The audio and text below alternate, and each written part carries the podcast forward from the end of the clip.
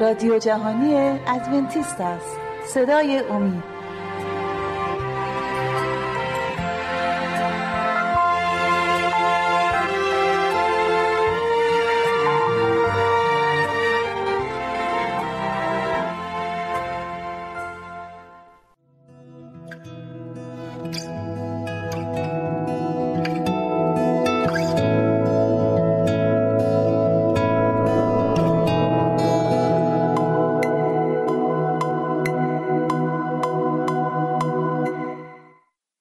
سلام عرض کردم حضور بینندگان و شنوندگان برنامه صدای امید.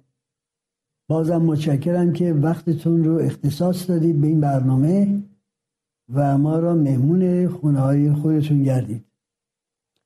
کما اینکه به خاطر دارید ما در بحث گذشتمون راجع به انتظارات خدا از نوع بشر صحبت کردیم.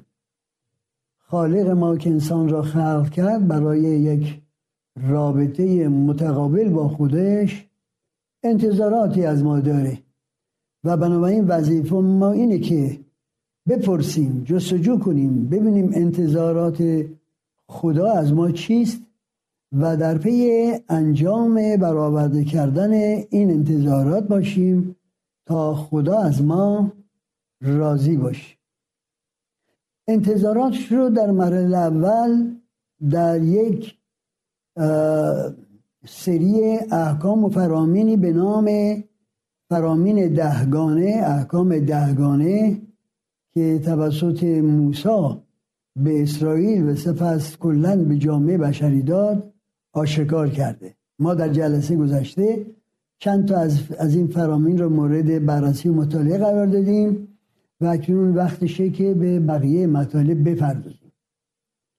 در پیروی از این برنامه می‌بینیم که حکم چهارم به نظر میاد و اون در مورد قدوسیت روز شبات یا روز سبت هستش.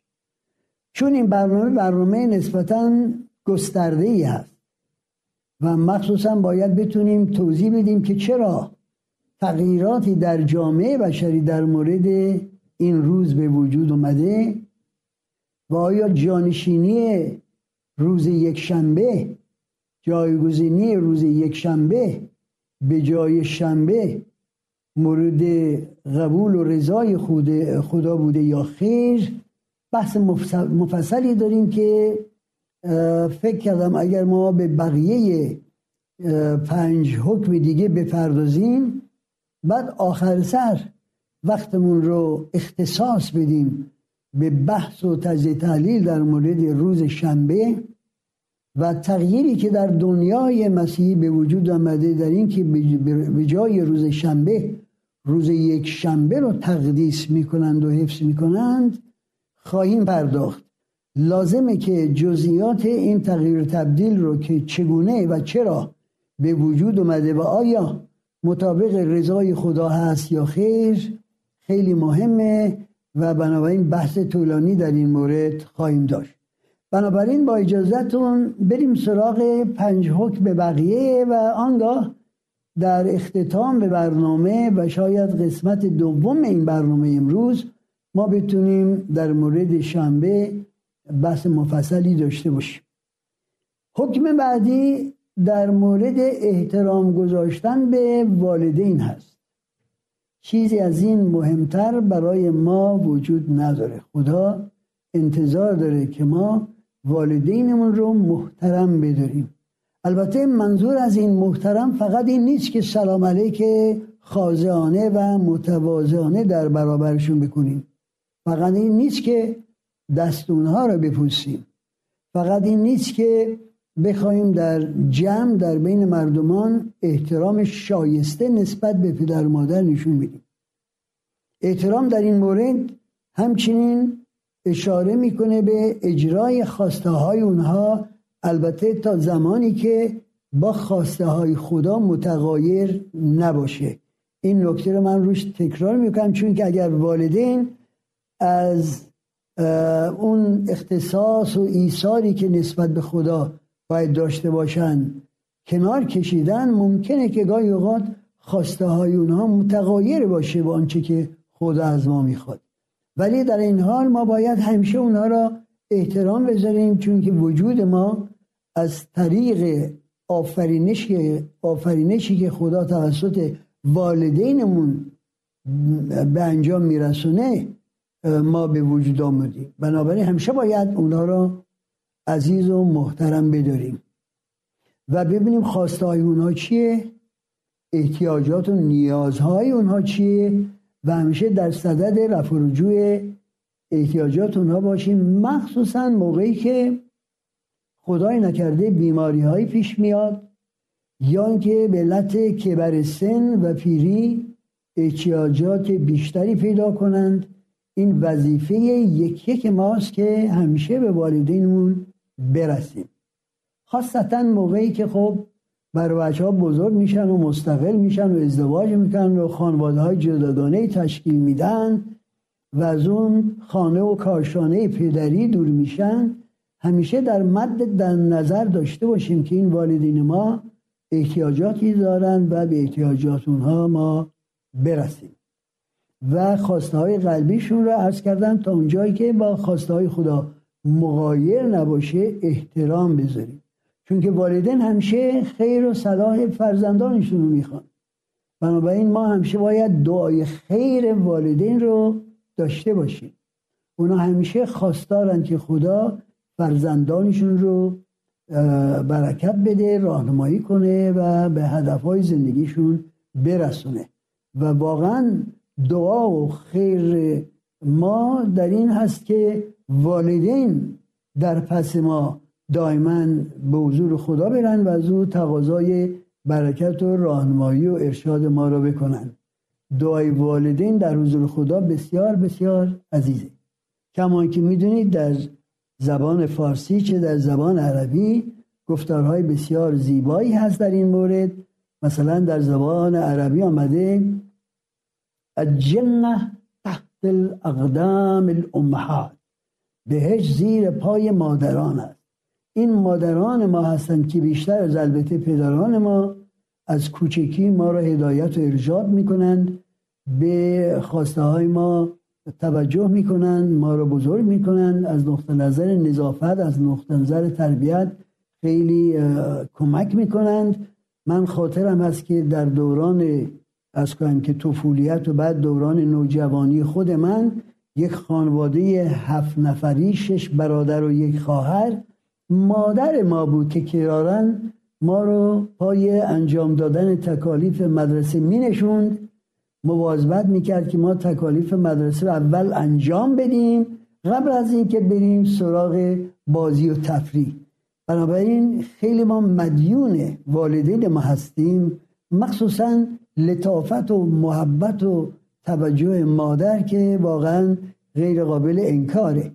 باید همیشه احترام رو روی این مسئله داشته باشیم و قدردانیمون رو به جهات مختلف و طرق مختلف به والدین مخصوصا به مادرمون نشون بدیم که خیلی وقت بیشتری با ما صرف می‌کنه غذا و زندگی و صحت و سلامتی و پاکیزگیمون.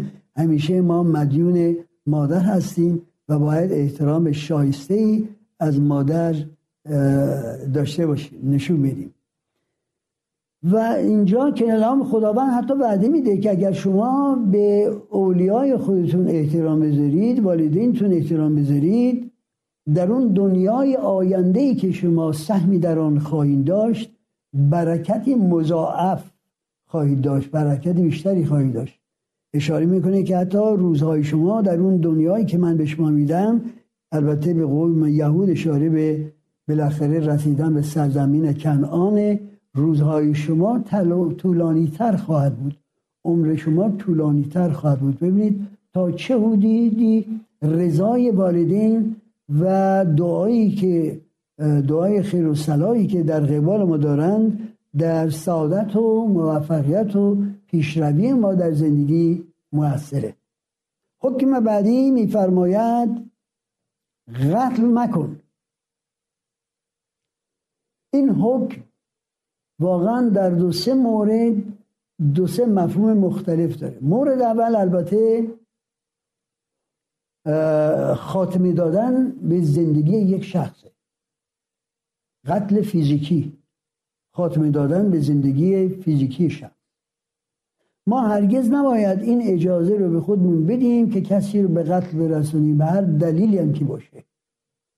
این حکم اشاره می‌کنه به این که ما چون انسان ها نمی‌تونیم حیات به کسی بدیم البته به جز از طریق تولید مثل چون شخص بیگانه رو ما حیات نمی‌تونیم بدیم عمر نمی‌تونیم بدیم. حقم, حقم نداریم که او را از این حیات از این عمر محروم بکنیم. حیات چیزی که عطیه خداست. از طریق والدین در مرحله اول و بعد ادامه زندگی تا روزی که انسان ارز کنم که از این دنیا رخت برکنه و بره. بنابراین این اجازه رو به خودمون نباید بدیم که کسی رو از زندگی محروم کنیم.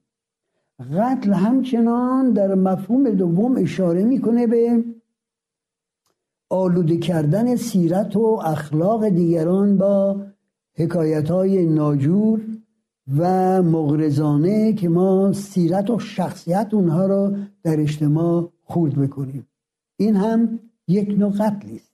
حتی عیسی مسیح میگه که حتی به برادر خود را اگر احمق خطاب کنی مرتکب این شکستن این حکم خاص میشی معادل ارز کنم که قتل میشه. قلب کسی رو شکستن خیلی مشکله و وقتی به وجود آمد شفای اون قلب خیلی مشکله. انسان خیلی چیزها رو می‌تونه فراموش کنه. و به ندرت بتونه فراموش کنه موردهایی رو ارز کنم که احانتهایی رو سرزنشهایی رو داستانهای دروغینی که در مورد کسی ما به وجود بیاریم که بخواد او رو دل شکسته کنه. وقت ما دوستان عزیز کم باز ما دلمون می‌خواد یه فرصتی برای ارز کنم که تجدید قوا یه چند تا نفس عمیق به حضورتون بدیم. پس برای چند لحظه ما این برنامه رو تک می‌کنیم و انشالله که مجددا که شروع کنیم اجازه بدید که در حضور شما باشیم. دوستان عزیز اگر مایل به برقراری ارتباط با ما هستید از این پس می توانید ایمیل های خود را به آدرس رادیو ارسال بفرمایید. و اگر مایل به تماس از طریق واتس اپ هستید شماره واتس اپ ما هست دو سفر سی 99 78 67 صفر 7 دوستان عزیز در مطابق از برنامه ای که چند لحظه قبل حضورتون بودیم بحثمون راجع به فرامین دهگانه بود. انتظارات خدا از ما پیروان صادق او. رسیدیم به فرمان زنا مکن. این فرمان زنا مکن واقعا فرمان گسترده است. فقط مسئله ارز کنم که رابطه غیر مشروع با کسی که زن شرعی ما باشه نیست. به این دلیل که خود خداوند ما گفت که نیت ما در فکرمون هم در این زمینه باید مورد توجه قرار بگیره. فقط از لحاظ جسمی نیست که ما ممکنه مرتکب زنا بشیم اگر در فکر ما در پی افکار نامشروع باشیم ولی فرصت به جامعه عمل پوشوندن اون نباشیم باز هم مرتکب این حکم شدیم. زیرا خود حضرت مسیح فرمود هرگاه شما به نظر شهوت به زنی نگاه کنید در همان دم در دل خود زنا ورزیدید بنابراین ببینید چقدر این حکم گسترده تر میشه. عیسی مسیح آمد فرمود که من نیامدم تا احکام را باطل کنم بلکه تا آنها را کامل کنم. و کامل کردنش در این بود که وارد یک نکاتی از این برنامه شد که به ما نشون میده که هر عمل ما از تفکر و اندیشه پا فرا گذاشته میشه و به عمل در بیاد. ما نه فقط باید در مورد عمل اون تفکر متوجه باشیم و گناه نکنیم اشتباه نکنیم بلکه مواظب باشیم که در زمینه فکری هم مواظب این مسئله باش.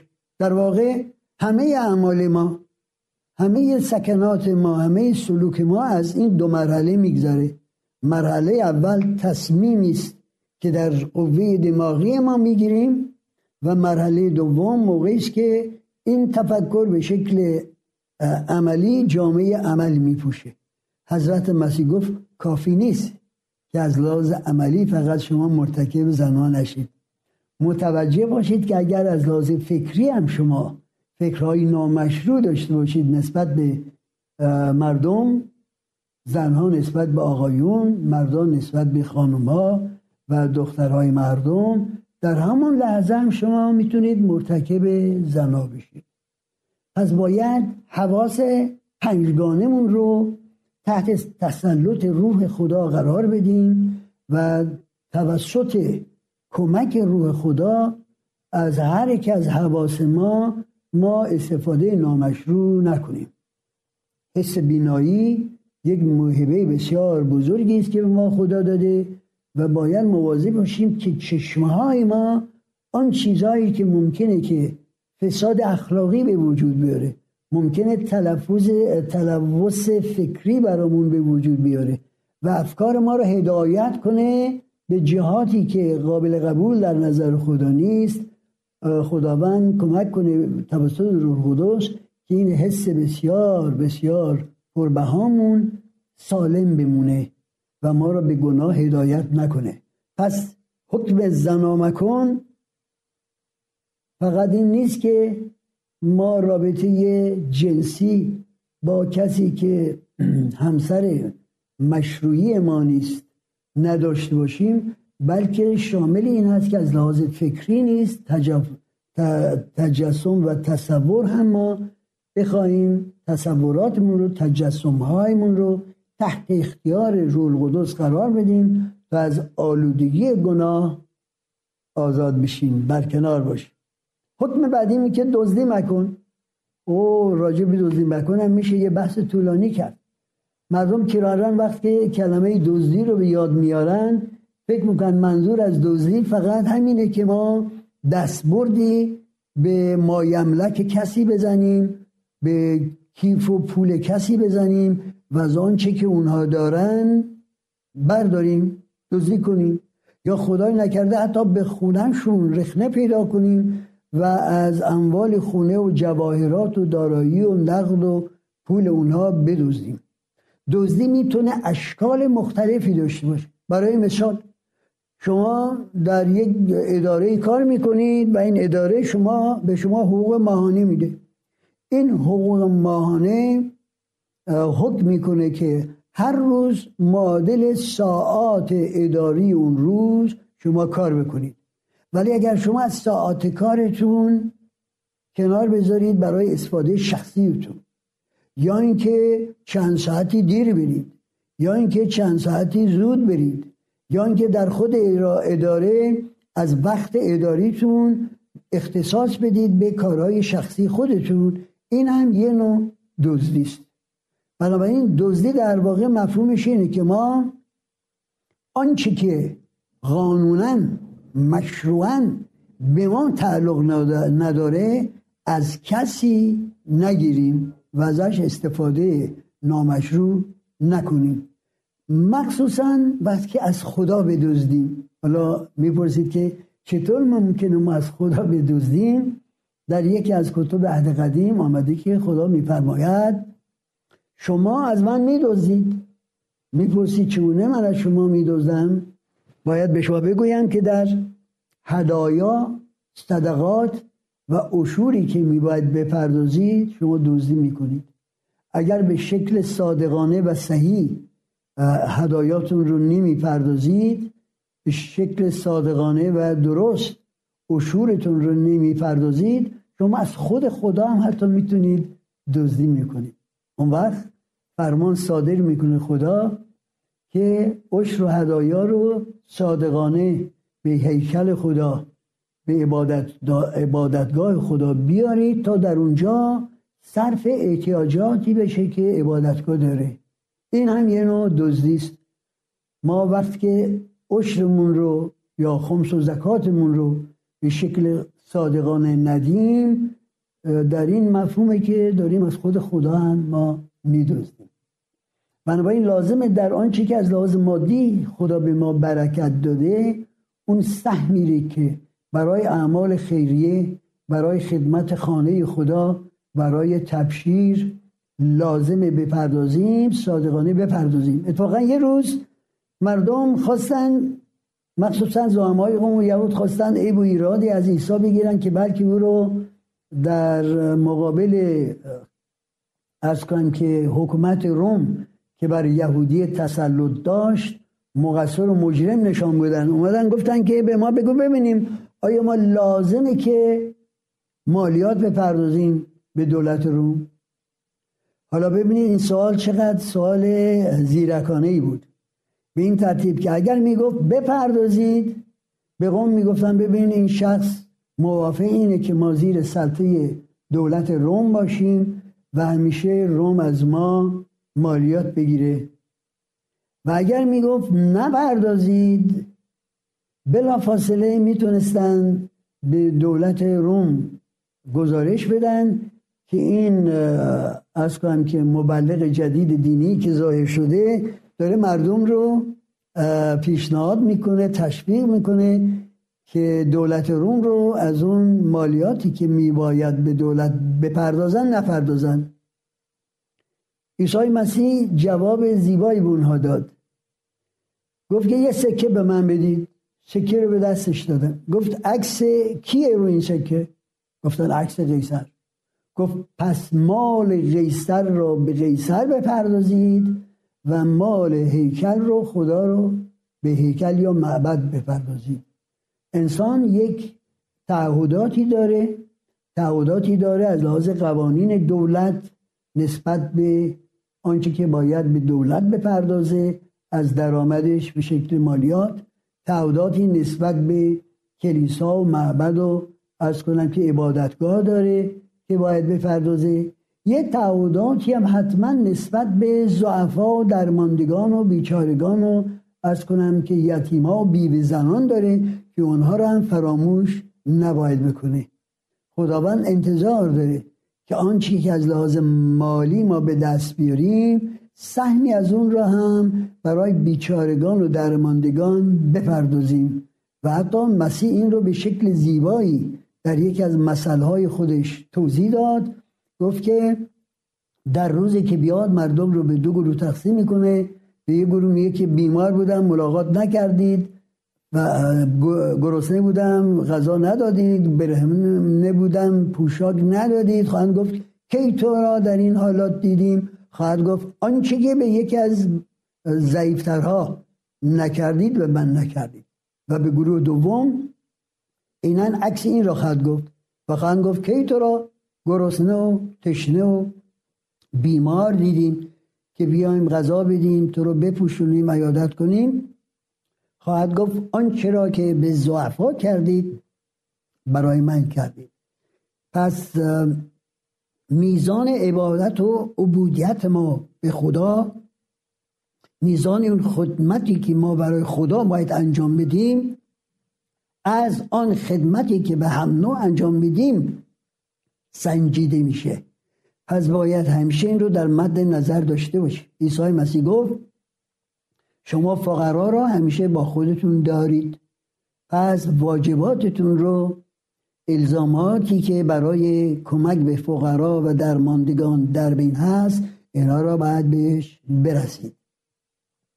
بنابراین این حکم بسیار زیبا کماکان امروز پابرجاست تغییری پیدا نکرده. خداوند کماکان انتظار داره که ما از منبع مالی که در اختیار ما می‌ذاره بتونیم همه رو کمک بکنیم. وقت ما دوستان عزیز به اتمام رسید. ما کماکان مسائلی داریم که می‌خواهیم با هم مطرح بکنیم. شما را به دست توانای خدا می سپاریم و امیدواریم که از شما محافظت بکنه. شما را در همه امور و موفقیت در کاراتون یاری بکنه و تا اون موعد بعدی که با هم باشیم خداحافظی می‌کنیم.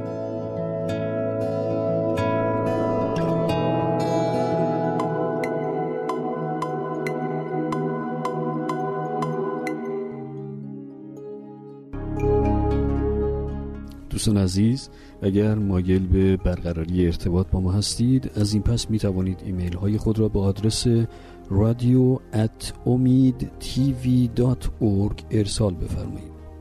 و اگر مایل به تماس از طریق واتس اپ هستید شماره واتس اپ ما هست دو سفر سیصد و پنجاه هفت صفر هفت.